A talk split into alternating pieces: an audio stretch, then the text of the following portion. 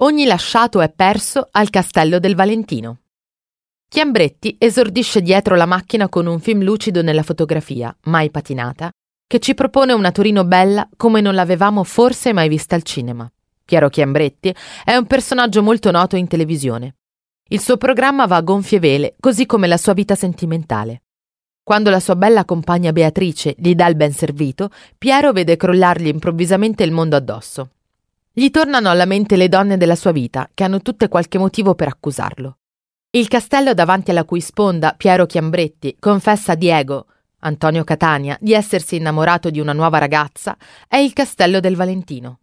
Antica residenza sabauda, nonché edificio storico di Torino, situato nell'omonimo Parco del Valentino, sulle rive del fiume Po, di proprietà di Demanio dal 1850 e in seguito assegnato al Politecnico di Torino, oggi ospita la sede del Dipartimento di Architettura e i relativi corsi di laurea triennali e magistrali. Dal 1997 l'edificio è inserito nella lista del patrimonio dell'umanità come elemento parte del sito seriale UNESCO Residenze Sabaude.